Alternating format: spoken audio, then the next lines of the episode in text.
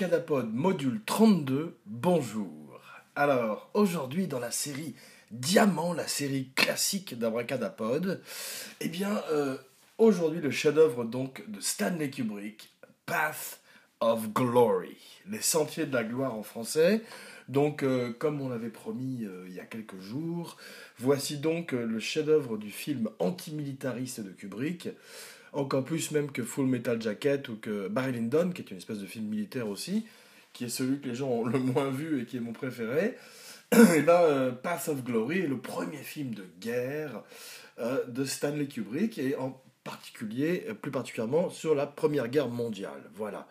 Donc, aujourd'hui, effectivement, notre histoire commence en 1935 à la parution d'un livre qui s'appelle Path of Glory, et qui est donc euh, l'histoire que raconte le film, qui est euh, basée sur la réalité.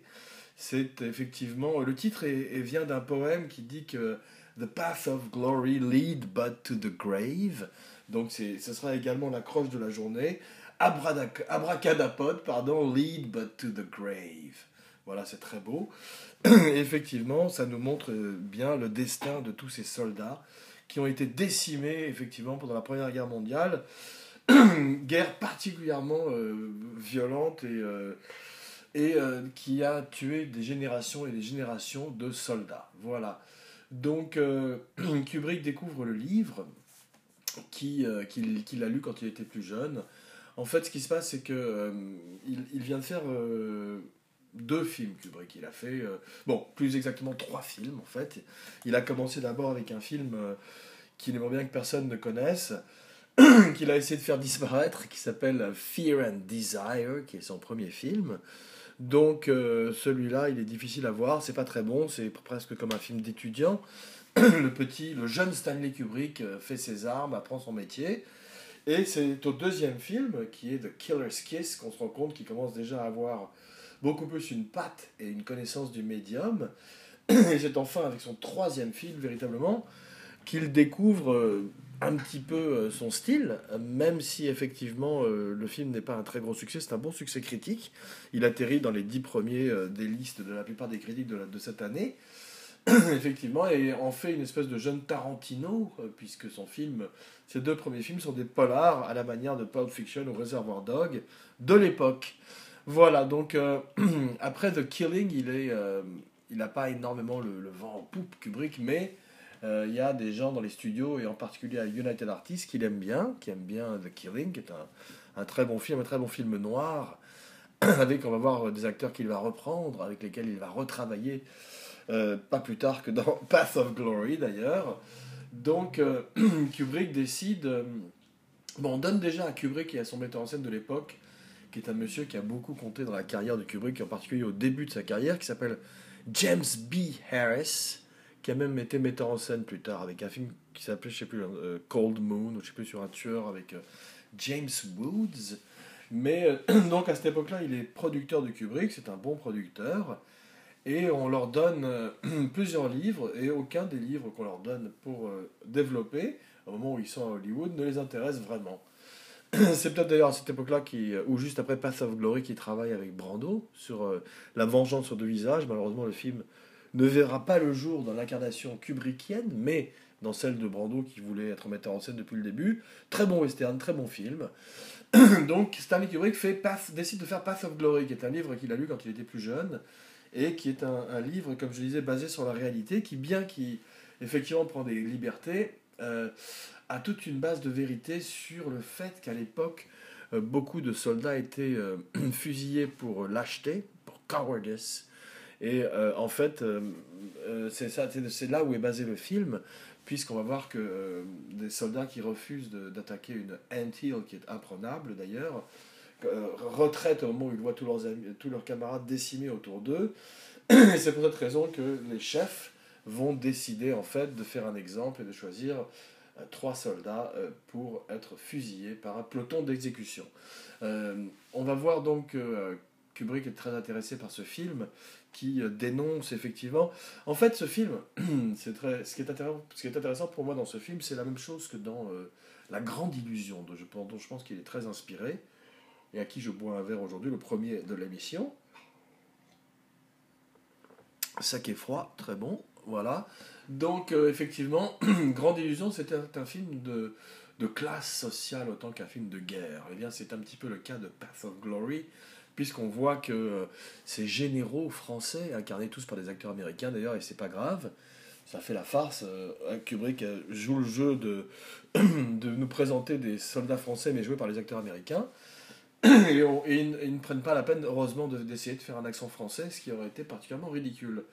Toujours est-il que tous ces généraux qui sont euh, en train de boire leur thé dans leur château, tandis que leurs troupes se font décimer euh, euh, au front, on the front line, sur le champ de bataille, eh bien c'est effectivement deux classes sociales, une lutte sociale que nous montre Kubrick, comme nous l'avait montré avant Jean Renoir avec le très grand Grande Illusion qui fera l'objet bientôt d'une spéciale aussi. Revenez, Boieldieu, vous allez vous rompre le cou. Avec effectivement mon petit maréchal, j'y vous voyez mon père, j'y vous voyez ma mère, je ne vois pas pourquoi je vous tutoierais. Donc effectivement, Pierre Freinet, Von Stroheim, tous ces gens que j'imite très mal et qui font le chef-d'œuvre du film de Jean Renoir et où l'on voit effectivement les aristocrates incarnés par euh, et Von Stroheim être plus proches l'un de l'autre, bien qu'ils soient ennemis que véritablement euh, un soldat euh, qui est son allié, comme Jean Gabin, qui vient d'une classe sociale différente de la sienne. On retrouve ça d'une façon différente dans Path of Glory, puisque véritablement c'est très manichéen, et on se rend compte euh, du, du, bourbier dans lequel les autorités françaises, et en particulier ces généraux, ont envoyé leurs soldats, ce qui explique pourquoi le film a été très mal vu en France et interdit pendant plusieurs années, presque banni quasiment jusqu'au milieu des années 70 bien qu'effectivement ça n'était pas officiel, c'était euh, officieux. Voilà. Donc euh, l'Espagne ont suivi, euh, je crois, l'Allemagne, pour pas se froisser plus que ça avec la France, et effectivement plusieurs autres pays qui ont suivi le mouvement. Et c'est d'ailleurs ce qui a fait pourquoi ce film n'a pas eu beaucoup de, de, de renommée en termes d'Oscar ou, de, ou de, de récompenses en général, et ni même un très très bon box-office, mais ça, au moment où Kirk Douglas a signé le film, il a dit en riant à, Kubrick on va pas faire beaucoup d'argent avec celui-là. Donc il le savait au départ, mais ne parlons pas tout de suite du casting, puisqu'effectivement, ce qui intéresse Kubrick, donc, c'est de parler de cette Première Guerre mondiale, mais de parler de la guerre, de parler de, des hommes, après avoir parlé des gangsters, comme l'a fait Abracadapod avec Goodfellas, après avoir parlé des euh, flics avec euh, French Connection, comme l'a fait Abracadapod également précédemment, et eh bien voici les soldats, les soldats de la Première Guerre mondiale, comme également dans La Grande Illusion, le chef-d'œuvre de 1937 de Jean Renoir. Mais ce film-là, c'est 20 ans plus tard, c'est donc un film également antimilitariste de Stanley Kubrick, et au moment de caster le film, eh bien, la plupart des acteurs hollywoodiens, comme d'habitude, refusent. Le film est quand même assez controversé euh, par son sujet. Et euh, James Bay Harris, comme Kubrick, ont du mal à trouver une star pour, euh, pour leur film, pour donner un petit peu de boost au film. C'est une des, euh, des exigences du studio qui, à l'époque, veut monter le film. Bien que la plupart des studios d'Hollywood ont refusé à cause du sujet, du sujet comme je le disais, bah, finalement, James Bay Harris, qui est malin, essaye de glisser un film. Il voulait, il voulait que Jack Palance le fasse. Jack Palance avait fait Attack, un très bon film de guerre aussi, un très bon acteur. Il aurait été très bien en colonel Dax bien que, on va voir, euh, Kirk Douglas est magnifique. Et finalement, euh, le projet arrive à Kirk Douglas, après être passé entre plusieurs mains de gens qui ont refusé. Kirk Douglas euh, est très emballé pour le projet, il dit qu'il faut absolument faire le film, et il le fait avec sa maison, sa maison de production. Voilà, sa production company, qui s'appelle Bryna Productions, du nom de sa maman, Bryna, euh, voilà, qui lui rappelle quand il était en Russie, le fils euh, du chiffonnier. Voilà. Donc effectivement, euh, avec Kirk Douglas dans le film, dans l'aventure, les choses se passent beaucoup plus facilement pour Kubrick et pour James Bay Harris. Et les voilà partis pour tourner leur film en Allemagne, avec beaucoup de très très très bons acteurs, de très très bons second rôles. On va voir que Kubrick s'entoure très très bien et caste très bien ses seconds rôles. comme il le fera d'ailleurs plus tard avec euh, Shining, euh, Orange Mécanique, euh, Barry Lyndon, ou même Spartacus, où il n'a peut-être pas eu son mot à dire, mais il a quand même toute l'ancienne école des plus grands acteurs anglais shakespeariens comme Sir Laurence Olivier, Peter Ustinov et tous les autres sœurs que compte le répertoire du théâtre anglais et du cinéma anglais. voilà, tu vois-t-il que donc pour faire les rôles des généraux, il lui fallait donc des grands second rôles. Et Ralph Meeker, Adolphe Manjou, George McCready, Wayne Morris, Richard Anderson, dont on va voir qu'il jouerait quelques années plus tard Oscar Goldman dans L'homme qui valait 3 milliards. Je vais pas vous faire le moment où il saute, mais ça j'aimerais bien pouvoir avoir l'effet sonore spécial.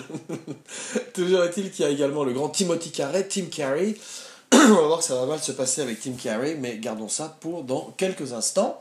Donc Kubrick part avec son équipe et euh, tout son cast en Allemagne. Voilà, c'est une époque où il prend encore l'avion, puisqu'on va voir qu'il euh, va arrêter de prendre l'avion après 2000 ans au-dessus de l'espace, où euh, soi-disant il aurait vu le tumulte qui régnait à JFK dans la tour de, de contrôle et qu'il aurait refusé depuis de monter dans un avion. Mais à l'époque, il prend encore l'avion, donc du Bronx, de New York en tous les cas, il, part, il pour l'Europe, il part en Allemagne et euh, commence à tourner son film. Il recrée bien évidemment donc euh, les champs de bataille. Alors ça, les tranchées, pour pouvoir y mettre sa caméra, elles sont à peine plus larges que les tranchées de la vie, parce qu'il fallait quand même un petit peu plus de place pour des travines qui étaient beaucoup plus lourds à l'époque comme on peut le voir, euh, comme, contrairement au Steadicam qui va utiliser, et être, être, être, un des premiers à utiliser, pardon, j'ai une petite attaque cardiaque, euh, pour The Shining. Mais toujours dit que là, il a un équipement assez lourd, mais on se rappelle quand même des plans signature du film et de Kubrick en général, qui sont ces longs travelling dans les tranchées, précédant ou suivant les soldats, et donnant une fluidité au film absolument magnifique, qui fait qu'il est euh, également intemporel. Voilà. De même que les cadrages de Kubrick sont toujours très beaux, et qu'il, comme il s'occupe de la lumière et, de son cadre, avec l'aide de, avec l'aide de son chef opérateur George Krauss, il, il design des plans absolument superbes, un petit peu gothiques, où on voit les soldats d'ailleurs au moment du, du procès, parce que le film est également un film de, de procès, un court movie comme on dit, euh, c'est d'ailleurs mon film de mon court movie préféré de guerre. L'autre étant Few Good Men, un très très bon film avec Tom Cruise et surtout Jack Nicholson. You can't handle the truth. Voilà, très très bon film de Rob Reiner que nous recommandons cette semaine, mais c'est pas le dernier que nous recommanderons euh, aujourd'hui, comme nous allons voir, puisque en cette période de fête, euh, Abracadapod n'est pas égoïste en recommandation, et d'ailleurs nous vous souhaitons de très belles fêtes avec une surprise à venir dans quelques jours. Mais Motus et bouche, bouche cousue. Voilà. Donc, euh, le livre est écrit par Humphrey Cobb et le scénariste c'est Calder Willingham. Je tiens à, les mentionner parce que c'est vrai que on ne parle pas assez des, gens qui écrivent les films ou des gens qui écrivent les livres qui inspirent les films eh bien, euh, il y a non seulement Calder Willingham, qui est un très très bon metteur en scène, qui va travailler sur Les Hommes du Président et faire beaucoup de films dans les années 70 avec une longue carrière. Il y a également Jim Thompson, le grand romancier noir qui avait travaillé avec Kubrick sur The Killing et inspiré d'ailleurs le film, qui s'essaye au scénario et qui lui donne son côté âpre, son côté rigoureux et dur, presque comme les films justement noirs que Kubrick avait tourné précédemment dans sa ville de New York. Donc euh, c'est vrai que euh, le film euh, est entièrement en décor naturel. Kubrick se ne, tourne plus en studio. on va voir qu'il va revenir en studio pour 2001, mais ce sera la dernière fois quasiment, puisqu'il va préférer à chaque fois tourner en naturel au maximum de ses possibilités. Et effectivement, Kirk Douglas prend le projet sous son aile avec sa maison de production, Brina Production, et décide de produire ce film pour euh, moins d'un million, pour 900 000 dollars. Euh, en fait, un film qui est anormalement court pour Stanley Kubrick, qui fait 88 minutes, alors qu'effectivement, euh, ces films en général font tous plus de 2 heures, plus de 2 heures, certains même près de 4 heures, comme le très très grand Barry Lyndon. Pam, pam, pam, pam, pam. Pam, pam, pam, pam, pam, pam. Pam, pam, pam, pam, pam. Excusez-moi, une fois que, je, une fois que c'est parti, il faut que je, faut que je commit, il faut que je m'engage. Donc, euh, effectivement, euh, Kubrick a payé 10 000 dollars de sa poche avec sa maison de production. Euh, la veuve de Cobb, l'écrivain du livre, pour assurer euh, effectivement le, fait que lui et sa maison de compagnie, celle de James B. Harris, puissent faire le film et que personne ne puisse le faire avant eux. Mais euh, effectivement, donc on voit que même si le film est basé sur la réalité, cette espèce de technique qu'on appelle la décimation que pratiquaient les légions romaines de César, qui consistait à prendre un homme dans chacun des bataillons et à les tuer en exemple pour les autres, pour remonter en fait les autres membres, le moral des autres membres de, des escadrons et en même temps leur empêcher de déserter, les empêcher de déserter, eh bien ça n'a pas été véritablement fait en France. C'est une méthode qui euh, n'était pas pratiquée depuis beaucoup d'années, mais effectivement le fait de fusiller des gens comme ça euh, au hasard, euh, au nom de d'autres qui n'auraient pas été pris, ça, c'est quelque chose qui avait été fait non seulement par l'armée française, mais également par d'autres armées à travers l'Europe et à travers le monde. Mais Kubrick avait choisi de, avait choisi de se baser sur ce livre qu'il avait, avait frappé quand il était adolescent et qui lui permettait de montrer une fois de plus euh, l'homme de tous les jours, qui est symbolisé par euh, quand même une movie star qui est Kirk Douglas, mais qui s'appelle le colonel Dax dans le film, se retrouve face à la machine militaire, la, la machine politique, la machine aristocratique même, la machine sociale, qui fait qu'il est comme un pion, comme tous les personnages de Kubrick, de, pardon, de Alex Delarge à Barry Lyndon, jusqu'à Joker euh, dans Full Metal Jacket. Ce sont tous des pions sur l'échiquier de la vie et ils sont toujours ballottés et en général perdent, euh, bien qu'ils aient souvent des plans euh, qui euh, se barre toujours en couille chez Kubrick. Voilà. C'est pour ça, effectivement, que Kirk Douglas, qui malgré le fait qu'il a beaucoup souffert sur le plateau, comme tout le monde, parce que Kubrick commence à Kubrickiser sur le film, c'est parti, 30 prises, 40 prises, 50 prises, et effectivement, il est haï par beaucoup d'acteurs, comme Adolphe Manjou, qui après 20 prises, Adolphe Manjou, c'est de l'ancienne école, euh, c'est d'ailleurs notre abracaractère acteur de la semaine, mais j'en parlerai donc dans quelques instants. Mais Adolphe Manjou, après 30 prises, dit à Kubrick, ou, ou 17 prises, même dit à Kubrick, devant, devant Kirk Douglas, dit à Kubrick, bon ça y est, là, je ferai pas mieux, on va aller manger. Et euh, je vais boire d'ailleurs un verre à sa santé, parce que ça me fait rire. Et Kubrick dit, euh, non, on continue, Manjou s'énerve et, et, commence à insulter Kubrick, à mettre en doute ses talents de metteur en scène, du fait qu'il soit un rookie, qu'il ait aussi peu d'expérience, contrairement à Manjou qui avait fait plein, plein, plein, plein de films tout au long de sa vie. Eh bien, effectivement, Kubrick, après l'avoir écouté gueuler devant toute l'équipe et devant tout le cast, finit par dire bon, on en refait une, et Manjou était maté, et comme tous les autres acteurs du film. Donc, euh, on voit que ça va se passer assez mal avec Tim Carey. Non pas Jim Carrey, mais Timothy Carey, dont qui a été le premier abracaractère acteur qui a le mérite, qui a l'honneur, le privilège d'avoir été le premier abracaractère acteur de Abracadapod en 1922 et euh, qui euh, est un acteur que j'aime un, second rôle un acteur que j'aime énormément qui a été dans des Colombo qui a été dans des Casavets qui euh, a, fait un film avec James Dean je crois que c'est Alice d'Eden qui est également dans un film avec Brando. Je me demande si c'est pas La Vengeance de visage, si c'est celui-là, le même western dont je parlais précédemment. Je peux pas m'empêcher d'en parler, c'est un très bon western euh, tourné en Californie en partie, et très très beau, un western au bord de la mer. C'est assez rare, on a de plus en plus de westerns euh, sous la neige, qui est un genre presque en soi-même et que j'adore, mais j'aimerais bien voir plus de western au bord de la mer. Voilà.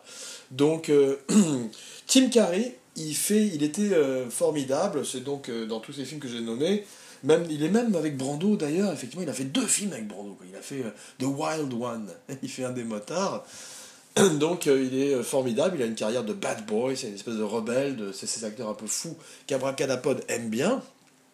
Et justement, il, il s'est fait un peu connaître grâce à The Killing de, de, Kubrick, où il faisait un des criminels qui organise le casse de, du, du concours hippique. Et euh, il était formidable, il avait déjà un petit peu cette espèce d'excès, cette espèce de folie qu'on peut retrouver. Euh, euh, Tim Carrey, c'est un peu le papa de Nicolas Cage.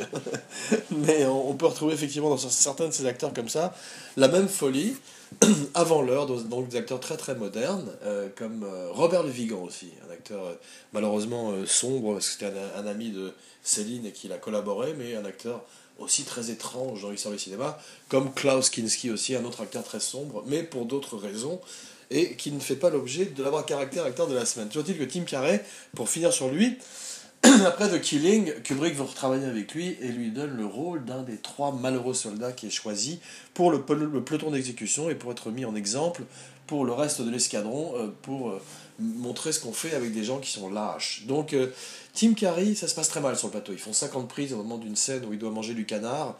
Ils recuisent un, canard 50 fois. 50 canards, ils passent. C'est un génocide de canards. Et donc, effectivement. Tiens, d'ailleurs, j'ai entendu une histoire l'autre jour. Quel est le compte de, de l'optimisme? C'est une dinde qui dit à une autre dinde la veille de Thanksgiving See you tomorrow. On se voit demain. Voilà. C'est tout. Donc, tout dit plein de canards. Après, plein de canards plus tard, Tim Carrey euh, se prend la tête avec Kubrick devant l'équipe. Et euh, au fur et à mesure que, le tournage avance, il fait de plus en plus chier le monde. Et il fait même semblant d'être kidnappé lui-même. En effet, il falsifie son propre kidnapping. Et euh, Kubrick et James B. Harris en ont marre et le virent. Donc, euh, à la fin du film, sur le champ de bataille, il n'y a plus que deux soldats au lieu de trois. Et surtout, les scènes où il est avec le prêtre et se confesse, eh bien, c'est carrément un body double, un double, que Kubrick choisit de filmer de dos. Un petit peu ce qu'avait fait Robert Zemeckis avec Crispin Glover, au moment où il l'avait utilisé euh, dans Back to the Future 2 avec un autre acteur. Mais Crispin Glover, lui, avait attaqué et avait gagné le procès d'ailleurs. Ça fait, ça fait précédent. Et maintenant, on ne peut pas utiliser un acteur sans son consentement. Voilà.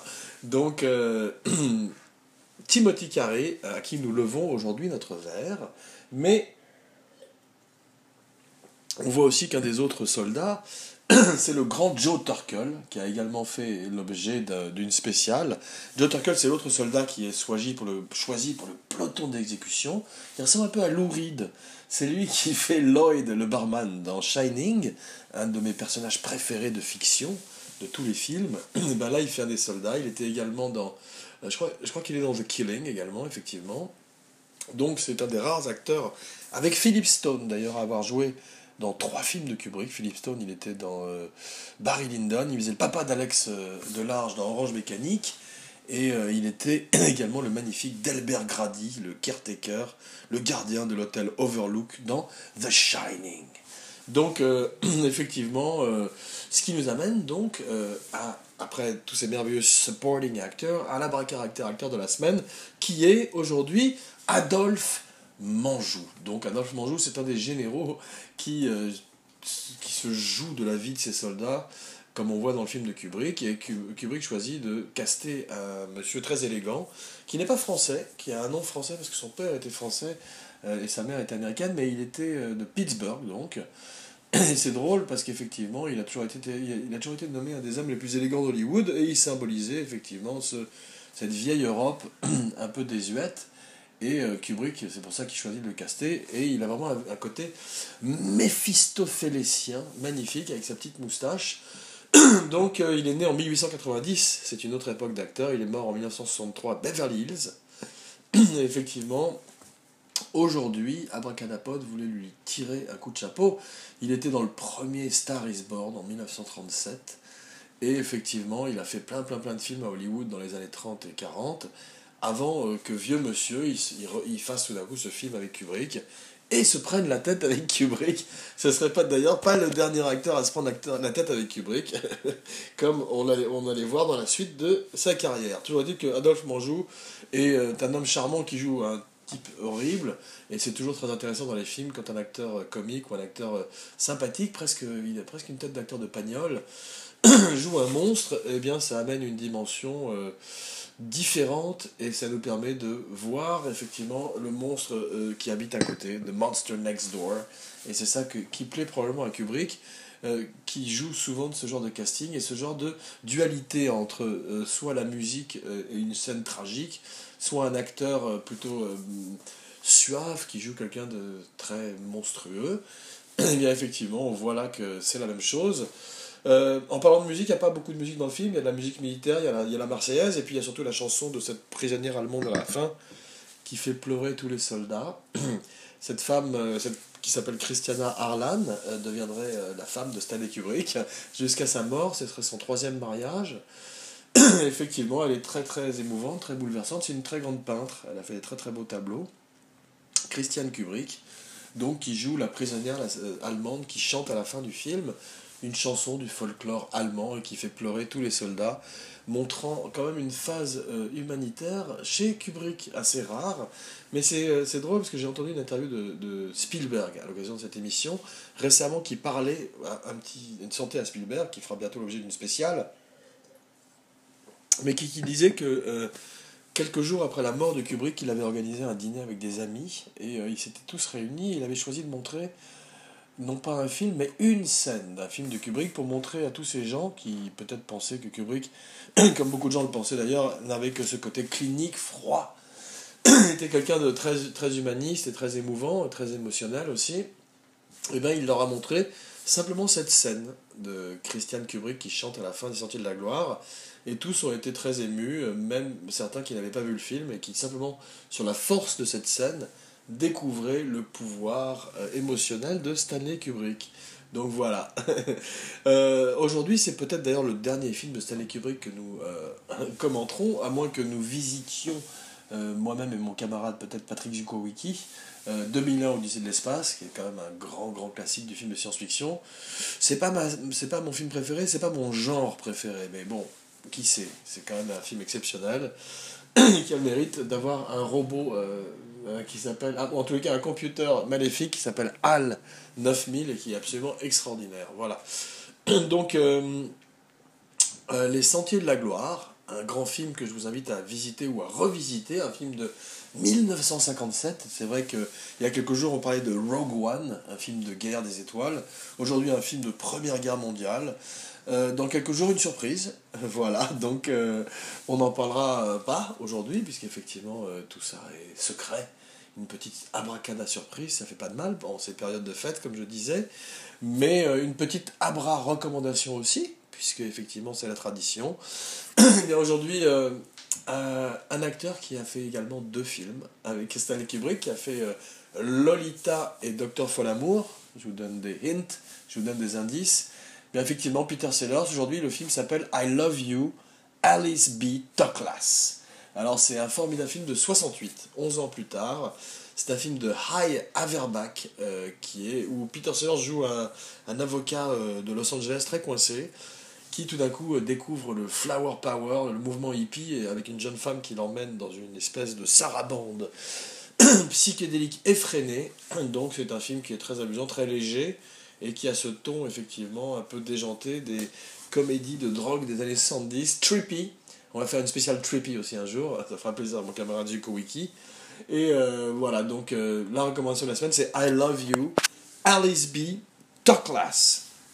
Un film où Peter Sellers montre euh, deux facettes de sa personnalité, une facette coincée et une facette complètement folle où après avoir pris de la drogue, il se prend tout d'un coup pour une espèce de hippie mais pas de spoiler aujourd'hui. Et oui, aujourd'hui, aucun spoiler. Et euh, donc, je vous invite à euh, me retrouver dans quelques jours pour une spéciale surprise d'Abracadapod. Et en attendant, ben, merci euh, une fois de plus de m'écouter. Et puis, je vous souhaite de très très bonnes fêtes. Et je vous dis à très vite. Jean Weber, signing off.